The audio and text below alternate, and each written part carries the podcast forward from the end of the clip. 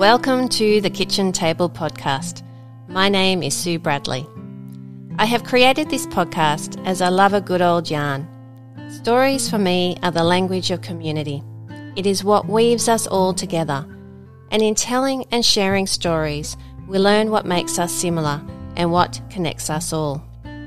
Most ideas come into reality because they come from the heart of someone who wants to create change to stand for something bigger than themselves. The Kitchen Table podcast is where we can all come together to connect in community and listen and be inspired by our guests talking about their knowledge and experiences in nutrition, health, growing food, and care of country. I would also like to acknowledge the traditional owners and ancestors of this land we now gather on, where we can celebrate together as one learning from each other through cultural practices, wisdom, and law. So I invite you to grab a cup of warmth and love, find a comfortable place to relax, and tune in to today's episode at the kitchen table. Hope you enjoy.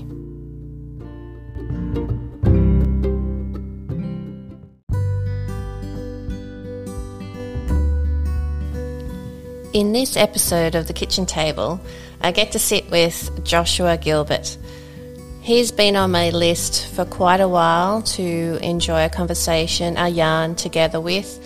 I have um, been in connection with him for a little while now and follow his work, and I'm very inspired to have him on today. And I had so many questions to ask him, and I hope you really enjoy today's conversation with Josh. And we went off on many different tangents and conversations. Um, it really filled my heart um, to spend that time with him. I also want to take this chance now to introduce him in a more formal way. He is a Worimi man, farmer, and academic. He pursues transformation through modern truth telling, bringing new concepts to the forefront through acknowledgement of the past. His work combines the old and the new, weaving them together to develop new insights and findings. He's an entrepreneur and business advisor working predominantly in the Aboriginal cultural, agricultural, and environmental spheres and has worked with numerous not for profits, businesses, and government to develop change and bring people on a journey of change.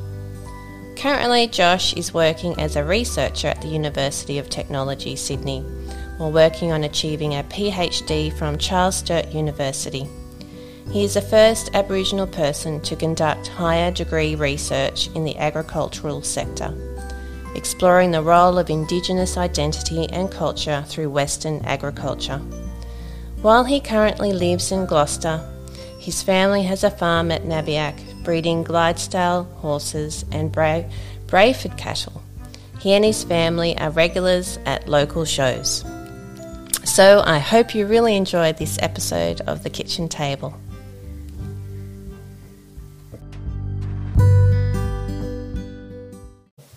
G'day, Josh. We've hit the record button. So, firstly, how are you feeling today? I'm well, thanks. How are you? Yeah, good. Thanks for jumping onto the show today. We've been wanting to have a chat for quite a while, so I'm very excited to have you at the kitchen table. Not quite physically at the kitchen table today, over Zoom, because where are you? What land are you uh, on? So I'm here in Gloucester, which is Worimi country. Uh, it's country that um, has been farmed and looked after by Worimi ancestors uh, and my Worimi ancestors for the last 60 plus thousand years. So this is home and I'm really privileged and honored to live on country every day and connect with mob here, uh, my mob, and uh, see the transition of this country, um, hopefully throughout my lifetime, to then hand it on to the next generation. Yeah, that's wonderful. Um, I hope you're prepared for the first question.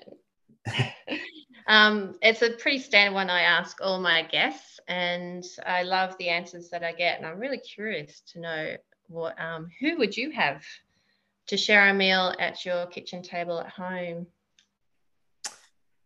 Yeah, it, it's an interesting one. I, I, think I look at this from from so many angles and um, so many thoughts, but really, I, I think um, kitchen tables and and their ability to have a yarn it um, just comes quite naturally. So, um, you know, there, there are so many incredible farmers out there that I just love to connect with, and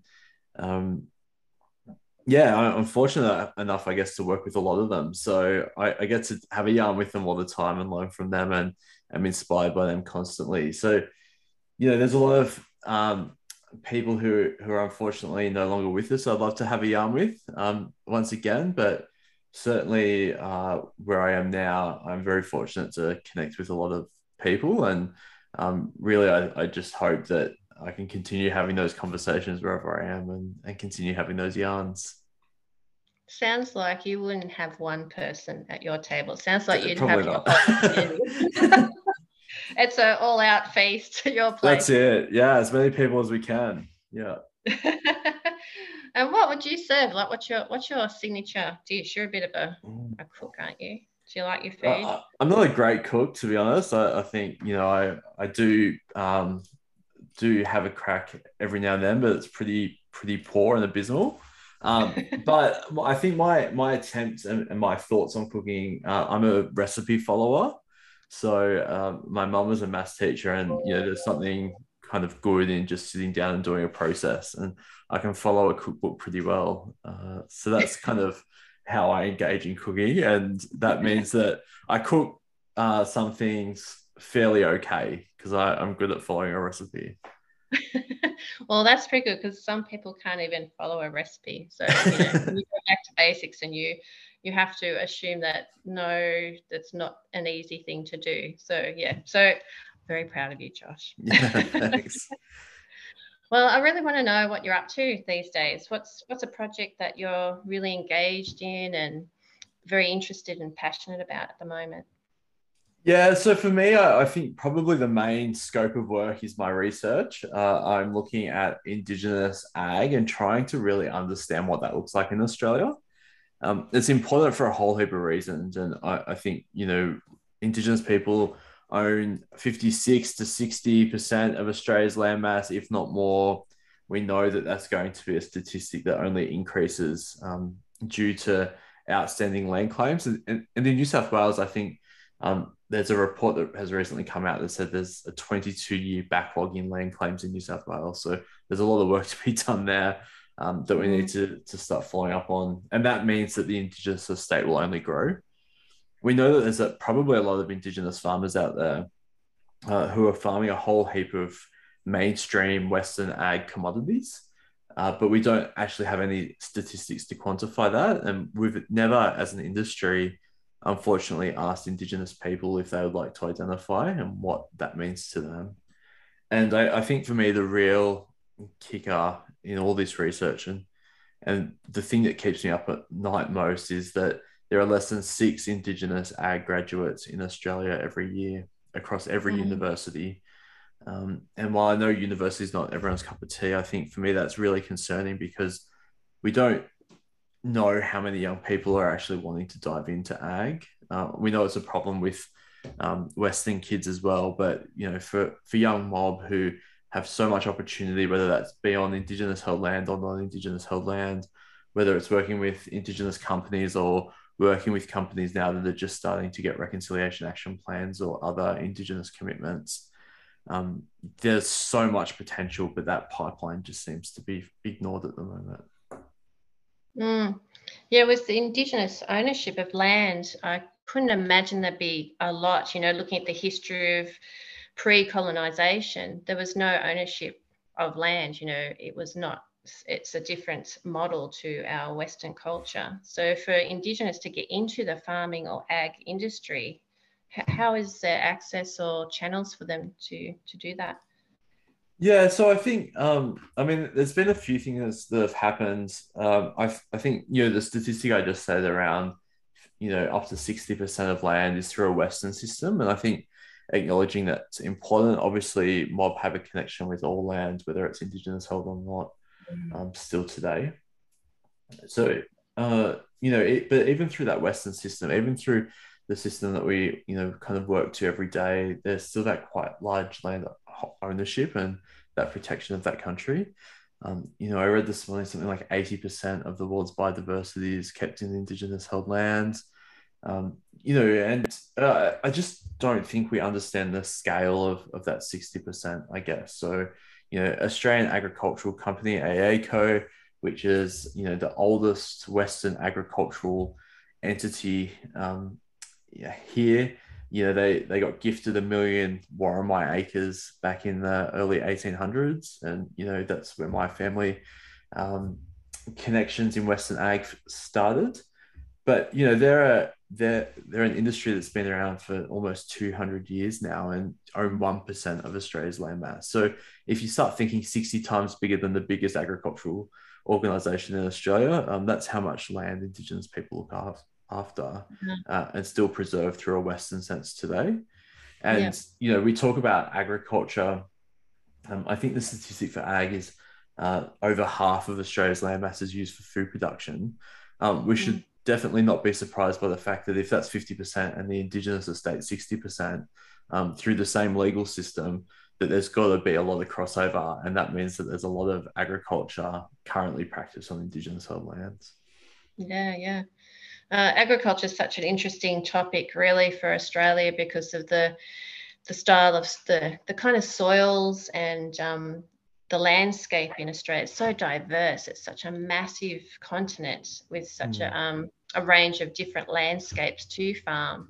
You know, here on the east coast, you're you're located in Gloucester, just north of where I am, and it's a real green, lush area in Australia. But when you go traveling inland or interstate, you realize actually it's it's most of Australia is very different to what we know here on the east coast. Um, so yeah. how what what's happening around those regions for ag and regenerative farming? Is that something that you're looking at as well as the regenerative farming movement in in this as well? Yeah, so I think I mean my research really specifically focuses on indigenous ag, and to be honest, there's no definition or clear pathway forward for that, uh, with the exception of probably a bit of guidance that one of my uh, supervisors was able to give to me. Um, you know, he's pretty well known, Stan Grant. Um, yeah. So you know, he's a interesting thinker in this space in the ag sector, particularly, and you know, he said to me, you know, an Indigenous person farming today is as much as an Indigenous person uh, as what he or she would have been over time. And I think for me, you know, whether that's a, a Indigenous person farming bush foods uh, and bush tucker um, anywhere kind of in Australia and a variety of products that we know grow right across Australia, um, a whole heap of different means and methods, six and a half thousand different native foods we have here. Um, yeah. And I think we've only got 13 certified, or maybe 15 for um, human consumption in Australia. There's a lot of work to be done there. Yeah. Um, but whether they're farming bush foods or whether they're farming beef cattle or, you know, a, cropping or, you know, a, a, wide variety of different things, um, they're, they're still an Indigenous person farming. And I think mm-hmm. until we understand what that is and how we as mob define our involvement in ag, we're always going to be thought of as secondary um, mm-hmm. and think that we have to fit our models into somebody else's rather than acknowledging that we're out there doing our own thing uh, and that needs acknowledgement in itself.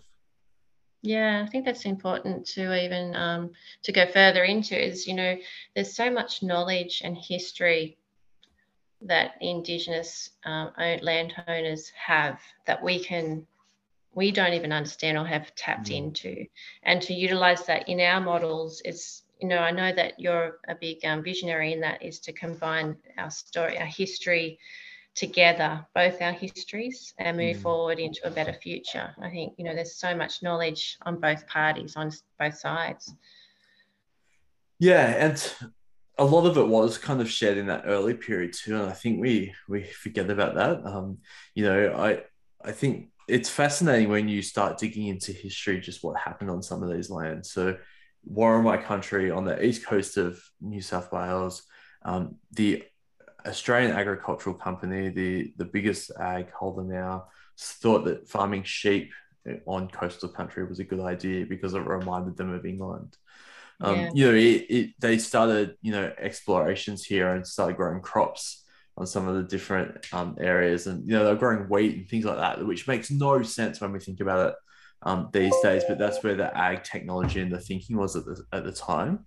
And we know that a lot of Indigenous people actually helped broker relationships between Western farmers and, and the landscape. So um, there's a whole heap of narratives of mob taking white farmers to water sources or showing them where the best food was for their cattle. Um, there, there was that real connection piece um, back during kind of point of, of contact and settlement by white people, and um, that kind of was was very much nurtured uh, up until late, um, you know, the late 70s when Indigenous people started getting paid an equal wage and were forced off cattle farms and, and yeah. sheep properties. Um, you know, that, that relationship and that brokering was happening all the way up until then and probably still is now in some pockets.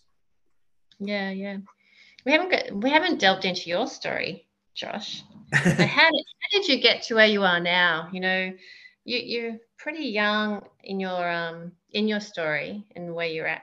You know, I'm just so inspired by your passion, deep commitment to to what you're doing. What when what how did you get what started you off and your family history? It must have been something to do with your family history that's really propelled propelled you into this. Yeah, so uh, I mean, it probably wasn't to start with. I, I think that's um, it's been a later connection. But you know, I grew up on Wiradjuri country down in, in a place called Boorowa. Um, oh, you're from down there. Yeah. yeah. I grew up there. Um, spent my my youth um, up until the age of probably ten or twelve down there, um, and grew up kind of you know on, on sheep around sheep country. We lived in town, but um, you know the the town was so connected that you would spend all your time on farms or with um, people just running around the town and it wasn't until um, we, we moved up here back on, on country. Um, my grandparents, great grandparents still had properties up here, um, mostly cattle farms. Uh, and my grandfather did, um, was a dairy farmer up here. And I, th- I think went through that and saw some of the, the issues I think in in agriculture with my one of my grandfathers um, and and clashed with that that whole notion that you know seeing what he was was doing um, certainly wasn't what I I thought was a perfect lifestyle. I think he um, you know had this script of how he lived each day, waking up at four and going to the dairy and coming back for the the news in the morning and doing a bit of work during the day and was back milking before coming back and watching the six o'clock news every night and going to sleep at seven thirty like that that definitely didn't appeal to me. And there was stuff that was going on on the, on the farm that didn't sit with me even back then. Um, so I, I thought I'd become a lawyer um, after a failed pilot um, assessment or, you know, a failure of my thinking to become a pilot with the Air Force. I um yeah, thought test that though to get yeah yeah, yeah. Um, so I thought I'd become a lawyer. Went to law school and was kind of like 80% through it. Um, you know, it's just starting my fifth year and got taken away as part of Young Farmers um, up just close to here, uh, up around Uralla, and just connected back with sheep. And I, I, don't know what it is, but it um it screams home for me, even though my family have been cattle farmers forever. Um, you know, for the last two, probably 200 years, we've been farming cattle um, on, on this country, more on my country. But there was something about that weekend and connecting with sheep that just really hit for me. And uh, I came back, made some rush life de- decisions at that stage, and um, stuck uni out for another six months, and then left uh, and went and worked out west. So.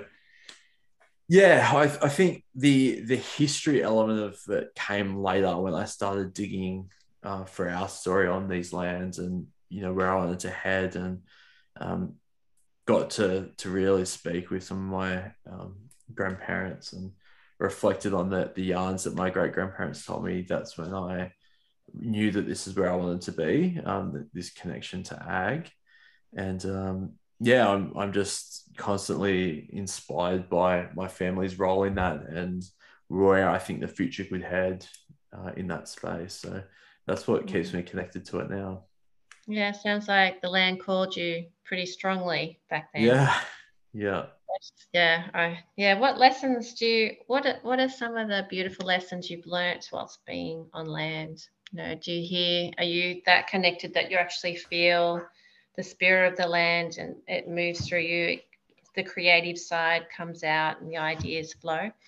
Yeah, I wouldn't say I'm an overly creative person, but I um, you know, I, I think that acknowledgement and that connection with land is, is really important and I, I see that in people. I think I, I see that um, that joy and those insights coming out. Uh, one of the my favorite places is um, being back down in Boorowa. My nan, um, her partner passed away a few years ago, and she just took on the farm and has been amazing. Um, she's the most humble person um, in, in doing what she does. She always, you know, just goes with the flow and never talks herself up. But she's producing some really incredible sheep and wool down there. Um, and I think a fair few people get a bit of a shock when they get a, a look behind the closed doors. Um, and yeah, I, I, see that with my parents and their connection to farming here. Um, how my parents got an Airbnb and we get guests mostly from the city come up. And I think that connection is really interesting and sharing our story with them and what connects to people. And I think there's still a lot of story left in these very ancient landscapes that are just waiting for us to uncover and keep engaging with to keep having that yarn. So I'm excited by the opportunities that they that continues to present as well. Mm, stories really powerful. Um, I suppose that's why I podcast because um, I find when to connect to people deeper is through story and sh- and listening mm. like deep listening, giving a space for people to share their story. Um, and the story are all around us. And you, you be immersed in so much story. You know, you speak a lot, you meet a lot of people, you attend events um, on all different levels, you know, because of your background of academia, you you mix with quite, you know, high profile people and just everyday people. So yeah, so what do you find in the story of us as the people moving into the future? What is the story we need to tell people to future-proof? Because I know you're big on climate change, yeah. and what is our story around that? Are we? Is there hope for our future? Is you know, there's so much happening right now with the fires, uh, you know, pandemic, floods. It's quite in our face right now. I think a lot of people are anxious and they don't know what to do. So what what is yeah. something? I think I always find everyone's got a story, and it's always worth connecting with that. Um, if you can sit down and, and have a true yarn with someone, that's really powerful, and you will learn things about them, and but also yourself that um, is crucial, I think, for ongoing development. So whether that's um, a, a farmer who you know is in his 60s who's having a crack at things and um, you know just doing the things that he's always done or whether that's a young person who's super passionate about what the future might hold. I think you know that wide gamut doesn't matter their political background or their um, where they're from or, or what they do that there's always a yarn there. And if you can connect with that yarn and get people started then um, i think you always learn something. So I'm always keen to try and sit down. Um, I'm an introvert, but I'm, I'm happy to listen to people have a yarn as much as they want because um, I think there's a lot that comes out of that. Yeah.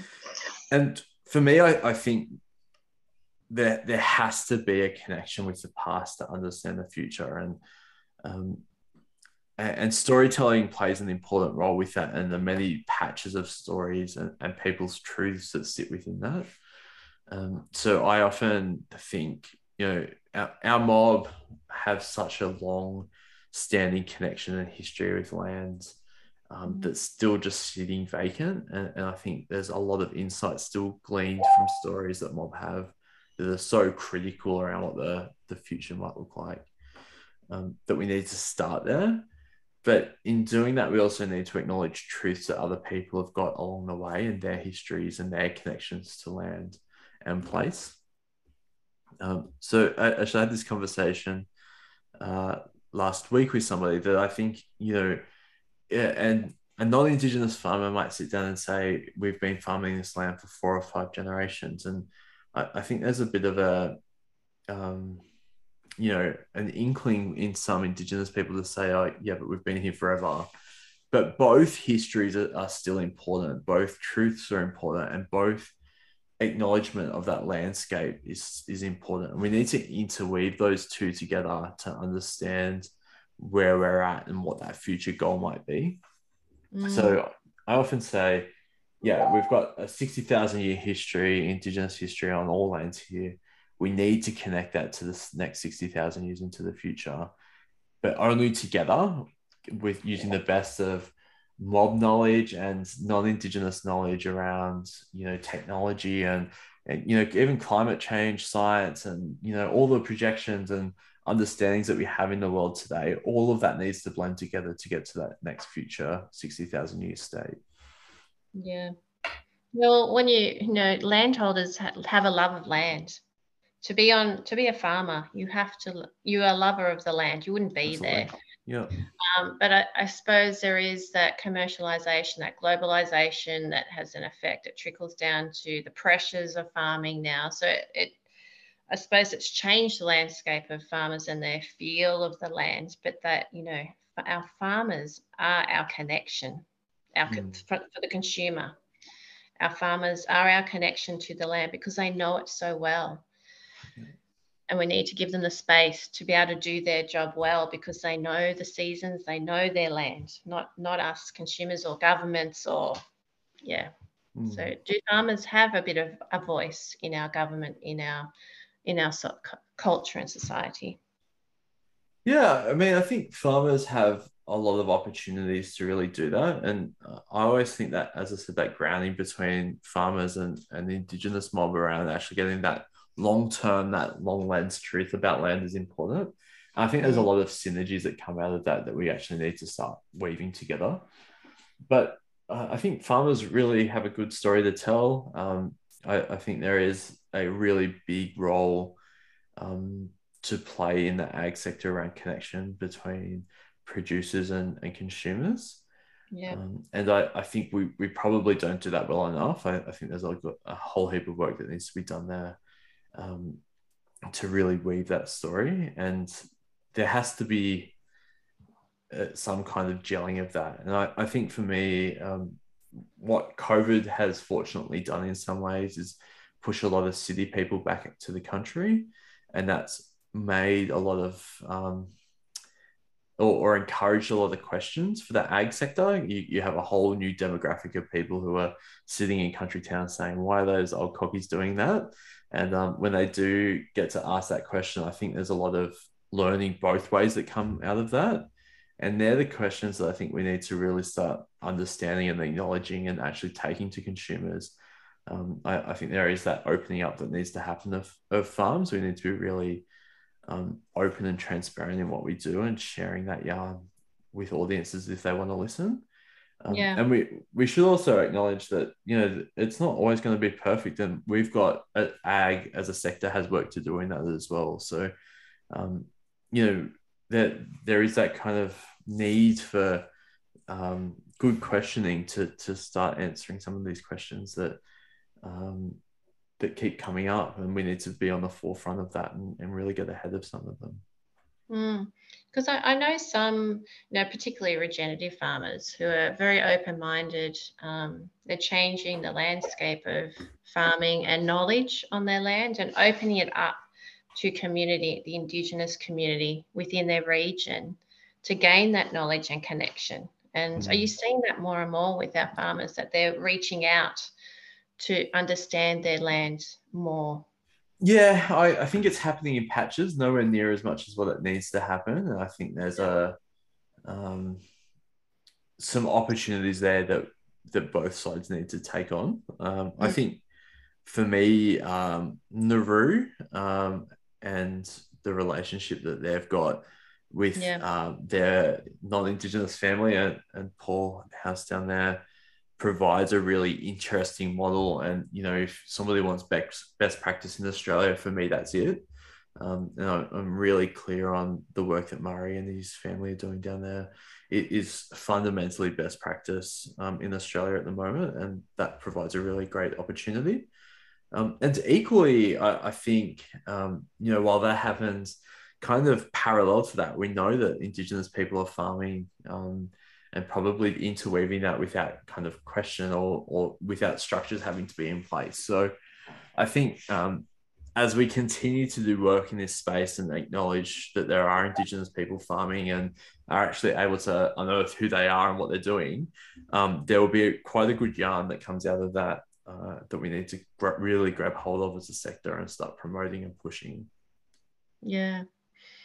I want to go into um, the future of our farming and uh, the challenges that we're facing with changes in our climate. Is, do you think it is climate change that we're experiencing? Is it by human um, human touch that we're now reached a capacity as a human or a species on this planet that we're actually changing our weather patterns, the way we're you know um, get you know farming. It's not all about agriculture, the climate change, but our topsoil for say, you know, that's something that I know is our topsoil, we're losing at a fast rate. Mm. What's your stance on um, the climate change in our farming and how can we look to the history to improve our future? Yeah, I think we, um, I mean, obviously climate change is impacting our farms. There's absolutely no doubt about that. And we know um, that there has been some research done a few years ago now that says that uh, the continuation of the impacts of climate change will only mean that we have to rely upon Indigenous held lands more.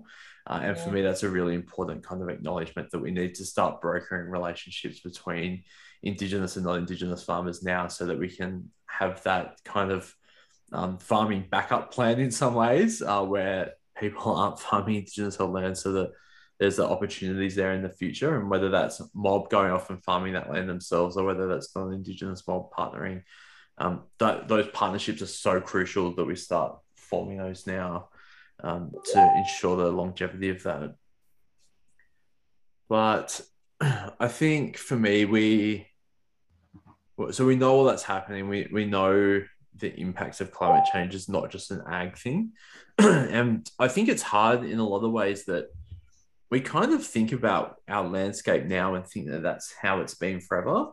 Mm. Um, and we don't often think that humans have already modified it for the last, particularly the last 200 years um, since white settlement. There's been no real acknowledgement, I think, that um, a whole heap of reasons, but particularly agriculture has meant, and, and population, uh, you know, population growth um, has meant that we have really um, changed our landscapes in so many ways. So, um, the one you know I, I love hearing about and, and, thinking about is the Hunter River um, that goes through from Newcastle up to Raymond Terrace uh, and around. Um, you know, it used to be like a, a small creek, like it wasn't a river, it wasn't this expansive place. And, um, you know, when the drought started happening, um, they started finding all these Aboriginal grinding grooves along the banks of the river that were covered in water because when they decided they'd increase the the height of the water and then the amount of um,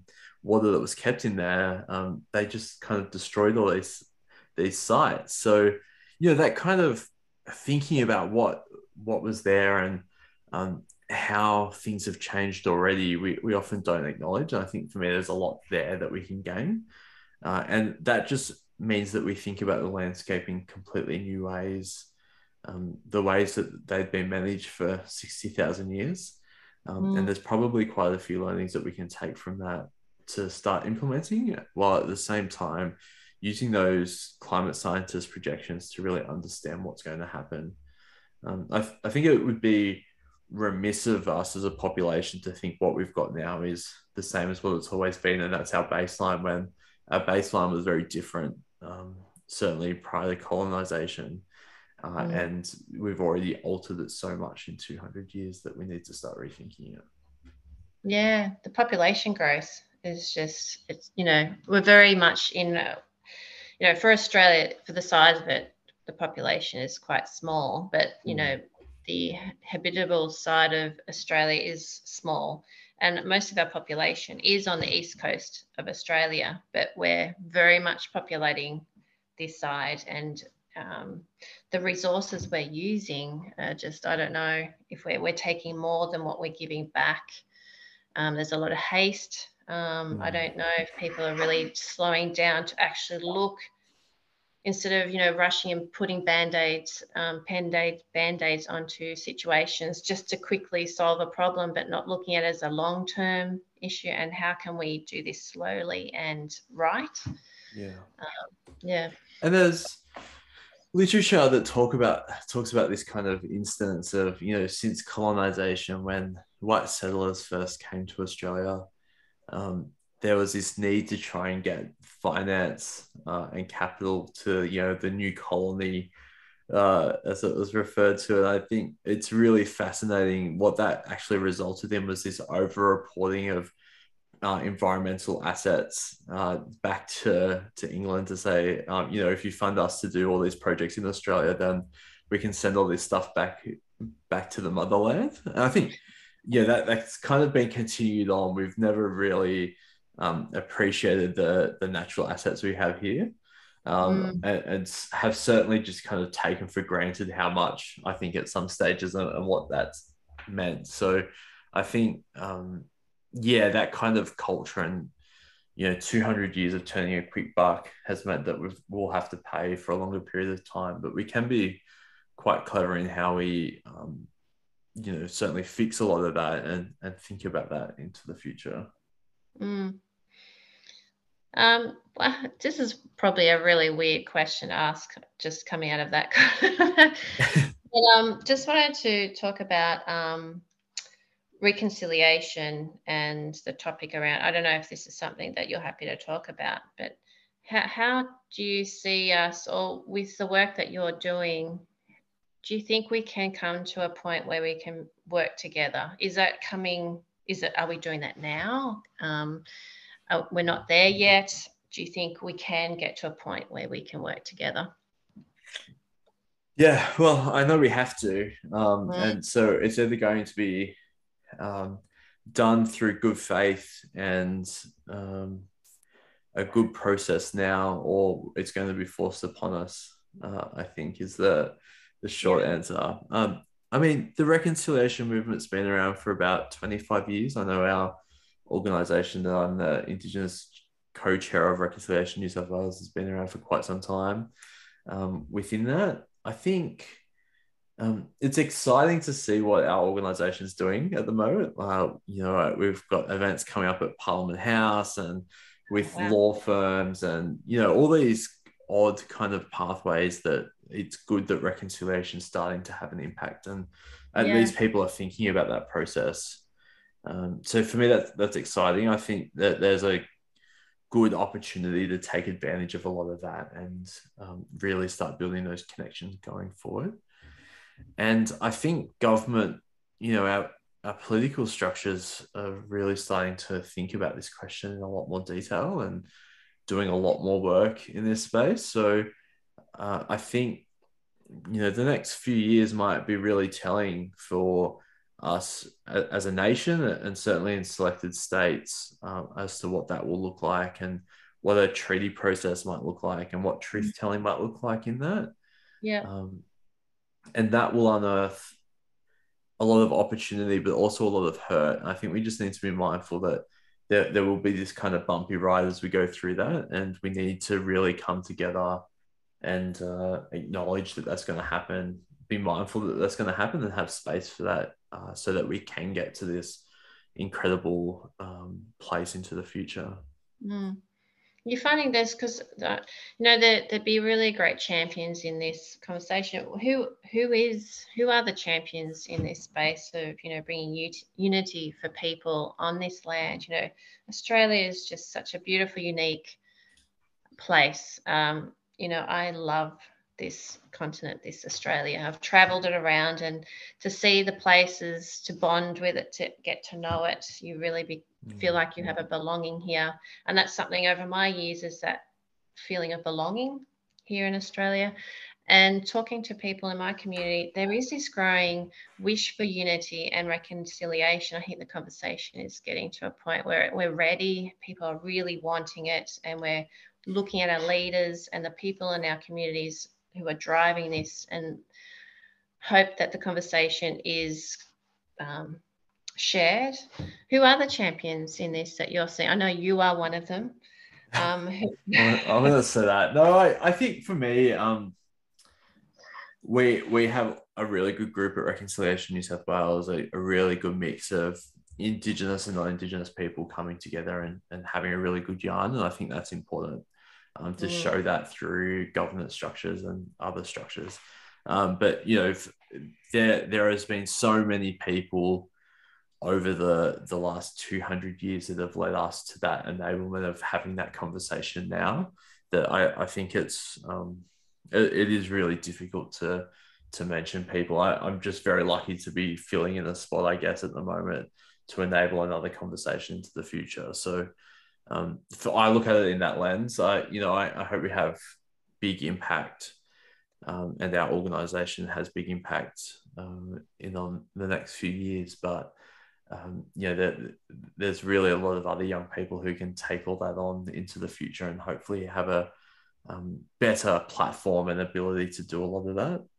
Yeah. And I'm inspired by some of the government conversations I'm having now that we have government structures and, and people within government who recognize that there's work to be done and are opening up platforms for that conversation to keep ha- you know keep coming yeah. forward and, and for people to keep having that yarn yeah, it's very important because I know that a lot of these movements come from the ground up. You know, we don't necessarily, government doesn't necessarily determine everything. And, you know, a lot of people don't have faith in government, so they don't look to government to solve our problems. It comes from community, from groundwork, from people, you know, living it every day. Mm.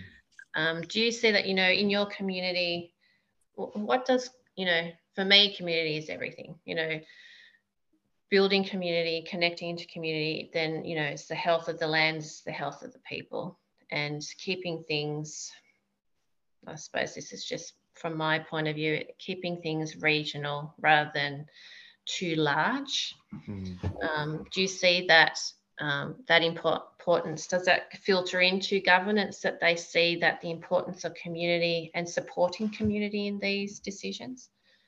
I, I think so. I think um, our communities are interesting. Like um, if I think about our our mob here, um, you know, more of my people were placed on Forster um, mission, um, Cabarita, um, you know, not that long ago, and you know, and, and within the last two or three years, our people are only just starting to get access to the basic services that everyone else takes for granted. That's bin pickup, that's um, you know individual rates on houses, that's access to a safe drive a road to access their house and to have lights up in the community. Um, the, so that you know our role and our position in community is really interesting, and I, I often ground those kind of bigger conversations in that reality that um, you know we we have mob um,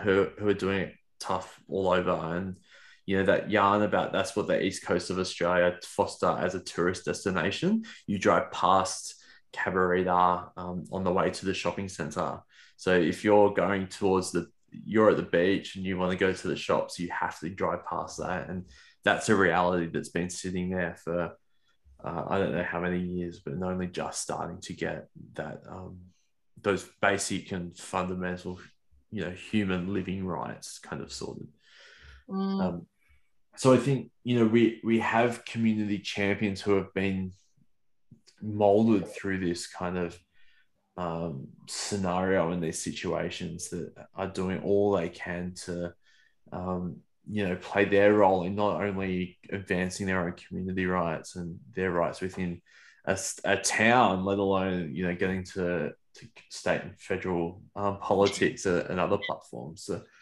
I think um, yeah, we're I think we're starting to, to to get a bit better. Like I think you know those those kind of fundamentals are being met, and that means that we're going to have mob who are going to be able to be engaging those bigger conversations, those um, yarns that are so needed, and we need a lot of our, our mob involved in those.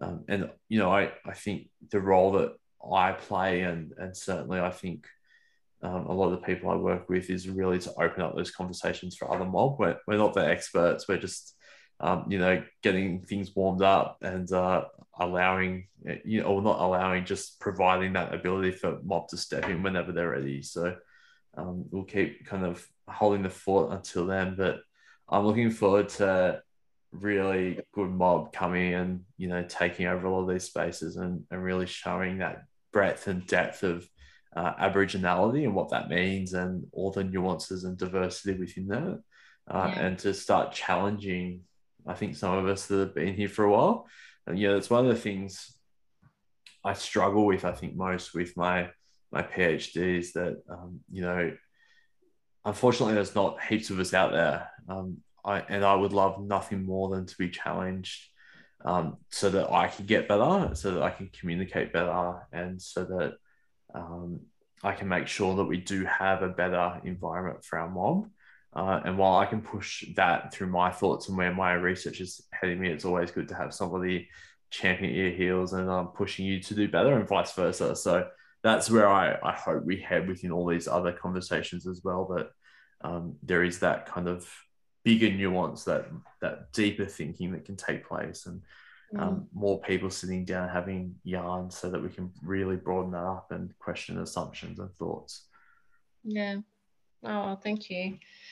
Um, I wanted to ask you because of um, all the things that you, out of all the things that you've been involved in and done, what is the one thing that you're the most proudest of? Yeah. Um,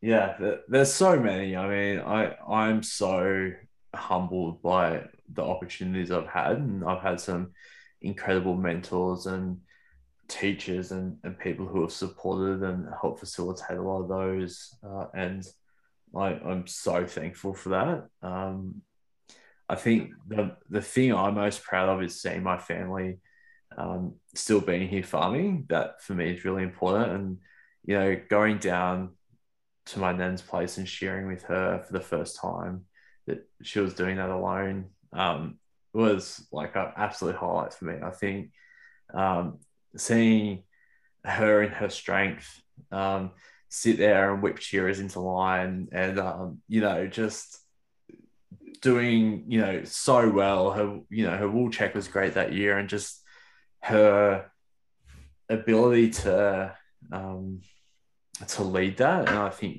you know, at the same time as mourning the loss of her partner, um, who, you know, would, would probably be one of the like forerunners for Gen Ag, you know, 20, 30 years ago. Um, and I just, you know, I, I think, you know, growing up, um, even um, down there, and uh, we weren't ever privy to what happened on the farm. Like it was kind of this, it was spoken into hushed tones. And it's only since I got his reading list, uh, like some of his books, um, and I can I can see why he's done things on his farm. And you know, he was reading Future Eaters um, and reading Allan Savory, and you know, all these people like back in the day, and and just never talked about what he was doing. And for me, seeing that and seeing my nan farm in the way that she's passionate about. Um, it is super inspiring to me, and that's what I'm most proud of. Yeah. Oh wow. Oh, that's, I just love that. Such a beautiful story. You know, when it's um when your family, when you can be that connected to your family and heritage of where you come from and still see it and be part of it because that's something that you will bring in to your future continually. It's just, yeah, thanks for sharing that. It's beautiful. Um, the opposite side of that question because I'm very intrigued by um, by who you are and what you um, love and your passion. Where where do you see your energies going now? What what is something that you want to invest your energies into? That's something a bit different, or is it continuation of what you're doing now? But what what do you see yourself doing in the next, you know, two to five years, or even further into the future?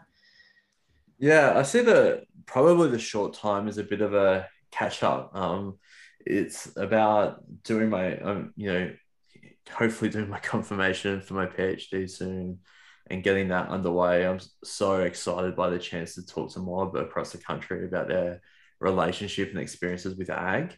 And I think capturing that in a place so that that baseline again is there so that we can, can to start really um, those yarns about indigenous ag into the future that that makes me really happy and I'm, I'm really looking forward to that um, a part of it I mean is just hanging out with young kids and, and seeing what their thoughts of ag is so you know next week I've got the week off I'm going to hang out at Wingham Beef Week I'm on the committee for that um, and see, you know, I think we've got 400 young kids coming to show cattle and, um, you know, see that whole process. And that, that for me is really inspiring that there's that next generation coming through. Um, we've got a heavy horse event in a month uh, that I'm really excited by. Um, that I, I think that connection back with the audience that remember Clydesdales and, and heavy horses being a, a focal point um, that's really cool. And so it's as much about doing all that uh, and getting energy, I think, from all that kind of work, which will hopefully help me take my energy and um, my thinking forward and really connect with that that next few years after. Um, and at the same time as all that's happening, I'd really love to buy a farm some stage uh, when the the banks are a bit nicer and um, when things settle down a bit. So hopefully, um, you know, all of that happened, and, and all of that is is really for this bigger picture that um, when I die, I want there to be space for Worimi people to farm Worimi lands, and um, you know that's creating a, a spot that you know enables mob to just come and hang out and connect with and get their hands in the dirt and have a look at their involvement in in Western ag as well, and really mm. tell that story um, in the physical place here, um, where Western agriculture has done so much damage in 200 years. It's really the um, you know, well, there's a lot of ag around Sydney. I, I think this area is really is one of the birthplaces of Western ag in Australia, and I think it's from you know there, there's a lot of opportunity, I guess, for us to tell that that yarn and then our ability to say, well, actually, blackfellas were there side by side, um, doing it just as good, if not better, the whole time. So um, for me, that's that's where I hope my life leads, and if I can do something to establish it, then I'll be very happy. I'm going to say that really ignites your spirit. You, you, I can see your face just in both those conversations. You know, from the past to the future. Yeah, I can see that really means a lot to you. I feel we are running out of a bit of time. I've probably taken a lot of your time already. No, you're all right. That's fine. I'm happy to yarn all day. I know you're a great speaker. Um, okay, I just I love to ask this question too. It's the um, the final question, just um, because I get such different responses, and I'm really intrigued to hear what resonates with you in this moment. Is um, what's a, a piece of literature or a quote poem, anything that you really love that you'd like to share with our audience today? Yeah, for me, I, I think I struggled for a long time finding our place in, in agriculture as, as a black person. And I think the um, that quote from from Stan is really my testament that you know an, Aboriginal person farming today is as much Aboriginal as what he or she would have been over time and that respects and I think really acknowledges the fluidity of culture that we as Aboriginal people have um, and where that future needs to take us. Uh, and I think that's the highlight for me. If we can start start having people in the cities thinking that oh, there's a lot of uh, Indigenous people out there on horseback rounding up cattle or, or whatever, um, that narrative is as important to me as mob out there farming bush foods, if not more important, to show that we still belong here. And, you know, we might not have the same skin tone, we might not have our language as much as I'd like, or the, the connection um, might be fraught with um, other private interests that people have, or a, a, few layers of concrete over the top of our lands. But we're um, still here, we're still proud of who we are as a people, and we're so important to those future conversations that we need to be included. Mm, I'm with you on that one. Um, it's very important those conversations and that feeling. You know, it's not all about our skin type at all. It's about our spirit. It's about how we connect to others through our spirit. And yeah, because spirit's everywhere. Spirit's in everything, and that's where I love the learnings from our Indigenous culture. Is uh, it helps? I think because a lot of us have, you know, to go on a tangent a bit, we've come from another country, another land. My heritage is from, you know, Ireland. It's a different land, and I feel displaced from that culture because I've never been there. Now I'm on this continent, it's my home. But yeah, there's this displacement amongst a lot of us. Yeah. Yeah. And I think there is a lot of ability to recognize that and, um, and share love and connection around where we are now to um, help that future um, yarn, I think. So, uh, yeah, I, I'm amazed and spent a lot of time researching the US and their ability to deal with everything that has happened there. And, and particularly their ag story is really fascinating to me and one that we don't ever think about in Australia, I think. Um, we certainly take a lot of learnings from over there, but don't acknowledge the the kind of um, cultural history that underpins all that. And um, I know that there's a yarn there that um, yeah talks about you know despite all the horrific activities all the impacts that's happened um, that connection and love of country um, in all its different means gives us a ground to connect with for for future state so if we can all appreciate and, and funnel energy into that then we will have that grounding for that next bit yeah Thanks, Josh.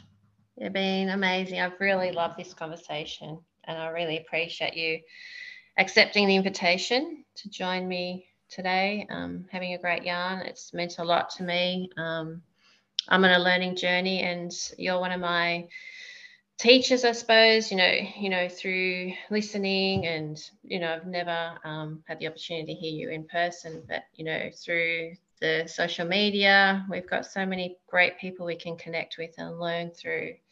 I think we're always learning. Mm. It's just keeping our minds open. But thank, thank you, Josh.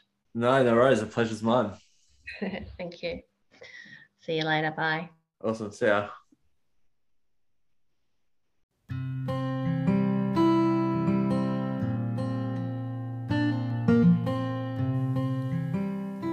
Thanks for tuning in to the kitchen table today. Hope you enjoyed the conversation and it inspires a new conversation around your own kitchen table with friends and family. Till next time, peace and plants.